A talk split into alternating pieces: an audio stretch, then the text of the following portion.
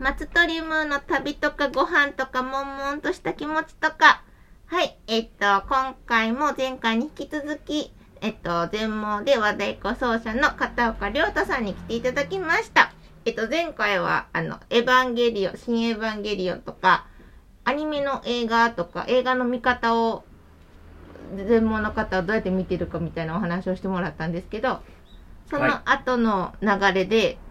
漫画が映画よりも一番遠い存在だって話が出てきたと思うんですけど、漫画読むんです、ど読むんですか、これは、えっ、と、僕もいつぐらいからそういうことをボランティアの方たちがやる、やってくれるようになったのかはちょっと未確認なんですけど、はなんか、えっと、その、僕たち普段その本を読むときって、うん。その、まあ今やっぱり、こう、著作権の関係がいろいろ問題があって、その、本ってね、その、必ず絶対、えー出版される前にデータにされるから、はそのデータが手に入れば、い、はこう、そういうね、パソコンとはかい、スマホとかの音声で、そのデータを読んで、えー聞くっていうことが、えっ、と、音声で聞くっていうことができるはずなんだけれどい。印も、刷所に入れる時のデータそうですね、えーそ。それこそだからね、PDF とかそういうのの文字情報を音声にするっていうのは技術としてはできるんですよ。はなんだけど、それが、やっぱりその著作権の問題とかです、かな、まあどうしてもできないからっていうところで、い。うん日本はそのずっとボランティアの方たちが、うんえー全部その、えー、と展示のデータだったり、えっ、とあだから要要は一文字ずつもう打ち直してくれるわけですね。本を丸ごと。それは小説も。小説も何ももう世に世に出回ってるいろんな本を、うーん、えーそういう風にしてくださったりあとそのお、えー、と音訳っていう言い方するんですけど、あの声で、えー全部えー頭から最後まで読んだデータを作ってくれてでそれもその視覚障害者のための、あのえー、と図書オンライン図書館みたいなところにこう収めてくださったりって。でそれを僕たちは、えっと読ませてもらう聞かせてもらうっていう風にしてたんですよ。で、それがどんどんどんどんやっぱり、ね、やってくださる方も増えていく中で、まあ、うん。うん最新の本とか、えー、とにう名著と言われてるものを、まあ、小説うエッセイあうん。の専門書とかうんいろんなこう、えー、と分野に広がっていったのが、うんなんか徐々にうん漫画の世界にも進出してきていて、へーなんかこう、僕が前読んだことがあるのは、ずいぶん古いですけど、あの、南国少年パプア君とか。はい。あとなんかないですよ。最近なんかタタッチとかもなんかそういう風になってそっちの方が古いなるんですけどえあとなんだ？えっ、と、まあちょっと僕もそこそあんまりこうし調べてないんですけど、はい。でもいくつかの作品を、ー、はい。要はその、コマごとの絵の説明と、あ、えー絵の説明も。そうと、誰の、えっ、と、がどういうセリフを言ってるかっていうのを、そうか、セリフだけやっても、そうそうそう誰のセリフかわからんのか。そうだから要はうん。お芝居のとがきを書いとがきとセリフみたいなだから台本っぽい感じ。あ、声優さんが、スタジオで読む台本をそのまま展示にしたみたいなに感じかな。みたいな感じをえっ、と作ってくださへるーケースがだんだん増えてきていて、だからあのもちろん絵を直接見ることもで、うん。あとその立体化させるっていうこともできないけれどうも、ん。どういうふうな内容だよってあの鬼滅とかも多分そういうふうになってるんじゃないかなと思うんですけど、あのえでも、鬼滅はうんうん結構、私も全部読んでないですけど、うんセリフで結構説明が多いんですけど、うんうんうん、足立みつるのタッチは、はい。絵でしか進まない駒がそうなんだ。じゃあ、じゃあ、ちょっと逆にどうしてるかちょっと見てみようかな、今度。ほんと山ほどへえ。うん。そうなんで、あのー、なんて言うんだろう。はいえっ、と、要はその映画のさえっ、と、前回おうん話しした、その、えっ、と、映画の音声に画面説明を付与したデータを作るなんていうのもそうなんですけど、もちょっと前まで、一昔前までは、その視覚障害がある人とかが、えっ、と、まあ、読むコンテンツっていうのはもう生活に必需品なものだったりとか、うんうんまあうん本当に今流行ってるものとか、うん。それちょっとさすがに知っといていいんじゃないのっていうよううなん。もの必要最低限のものにしか、うん。そういうこうアクセスできるものっていうのが、うんうんえっとなかったんだけど、うん。どんどんどんどんそれがいや映画だって見たいじゃない見えてない人だってっていう話だったり、うん。漫画だって読みたいじゃないっていうふうにみんなね最近漫画読む人増えましたからそうそうだねからなんかそうやってそのんなんていうんだろうな。こう余白だったところがどんどうん。んこう手が届くうんもの、であもう見えなくなった段僕は10歳で見えなくなってるから、その時に諦めなきゃいけないと思ってたことに、どんどんどんどんこう手が届くように、まあ、あのなってきたっていうかそういうふうにしてくださるうん。人がたちがどんどんこう増えてきていて、うん。でまあ本当にその最たるものがあの iPhone とかあのあえっ、と Android とかのスマホあはいなんですけどそうなんかスマホとかタッチじゃないですか、うん。だからし視覚障害の方々はあれタッチどうしてんだと思って。そう僕は iPhone SE を使ってるんですけど、はこれがい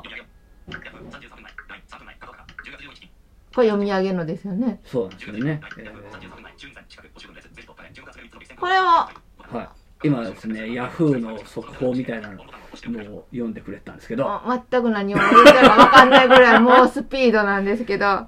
そう全ての、えー、と Apple 製品に、うん。えー、とこういう読み上げ機能、えー、と iPhone の場合はボイスオーバーっていうんですけど、えそういう機能が、あのついていて、えでそれはでもあ有料でとか。ではないんですよね。無料でも iPhone を買えば誰でも、えー、とえ誰でもって私も iPhone なんですけど私のもついてるってことそうですかもうついてます。だから聞いてくださってる方もは iPhone 使ってらっしゃったらうん。あの設定の中のうん。アクセシビリティってあのアクセシビリティってアクセスはい。できる、えーことっていうかなんかそういう意味の言葉なんですけど、へえ。そのアクセシビリティっていう、えっと項目を開くとボイスオーバーっていうと、えー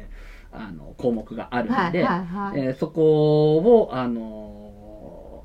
なんだオンにしてあげると、えー皆さんの iPhone もえーすぐに喋り出してですすごいのがその結局スマホだとあの触ったらあー、ね、項目が全部こう開いちゃったりはい、そもそもどこに何があるか立体じゃないと分かんない。そうまあ、うんそれは、だから結局想像して、で、この辺かなっていう画面をこうイメージしたりとか、あおと、一項目ずつ、あの、横に、えー動かしていったりとか、そういう、ほう。あのーこう、ジェスチャーって言い方するんですけど、はいえー指の使い方とかをはい。覚える必要はあるんだけれど、うん。そうやって、その、普通に使ってると、こう、ただ触ったらもうアプリ開いちゃうのが、うん。あの、触ると、えー、あ、これは何のアプリだよって。で、開きたかったら2回トントンってタップしてねっていう、えーそういうこうスクリーンの使い方を変えることがえーできていて、で、それによって、その、お不自由なくっていうか、あの、我々が使いやすいように、えっと、こうすうー iPhone が変わってくれるんで、ん。あもうそれで一気にもう本当にその、なんて言うんだろう。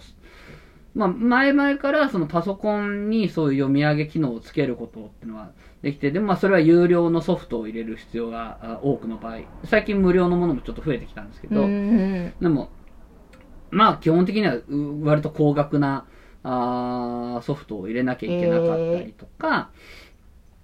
っ、と、そうですね、ガラケーなんか喋ったりしてましたけれども、あの、それが、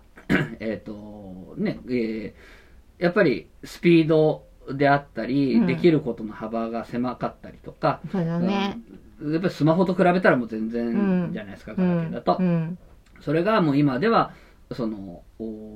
多くの人と同じようにスマホをもう使えるっていうことが、まあ、あの、増えてき、えーいるっていうところですね。まあ、それでも、例えば、えっ、と、そういう人たちが使ってるっていう前提がまだ世の中にあのあまりないからう、ん。例えば何かそのショッピングサイトとかうん。にログインしようと思うと、うんあの画像認証って言い方するんですけど、あの、パズルを合わせなきゃいけないとかあるじゃないですか。あれは見えててもね、外すんです。あの、それ、あの、なんていうの、えっ、と、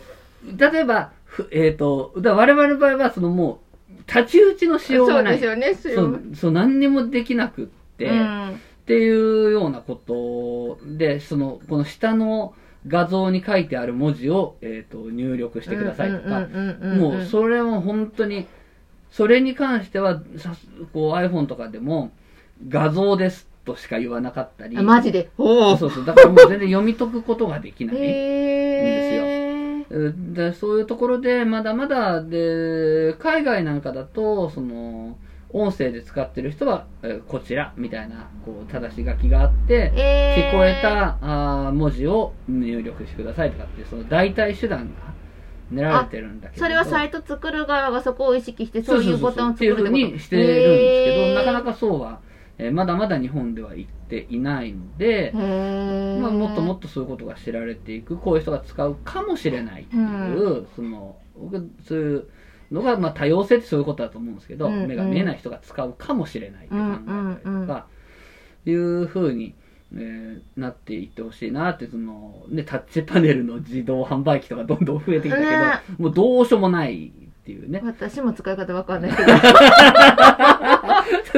いや、私もさっきね、教えてもらった、その、アクティ、アクセシビリティ？あやったんですけど、皆さんあれすごいですよ。あの iPhone の人、普通のどの iPhone にも入ってるらしいんで、ちょっとやってみてください。さい。あの、亀スピード、うさぎスピードとかって喋ってくれる速さとかも、でなんかこう、ちょっと扱い方がね、慣れてる人に聞かないと難しかったりする部分もあるんですけど、あ、こうやってスマホを見てはるんやっていうのはすごい体験できるので、ですねぜひぜひ。ぜひ見ていただけたらと思います。持ってない人は iPhone の友達に見せてもらってください。アンドロイドもついてますよ。あ、あ、そうか、すいません、失礼しました。はい、えっと、ではでは、お相手、これで終わりたいと思います。はい。お相手はイラストエッセイストのマストリムート。片岡亮太でした。ありありがとうございましたがとう。ございます。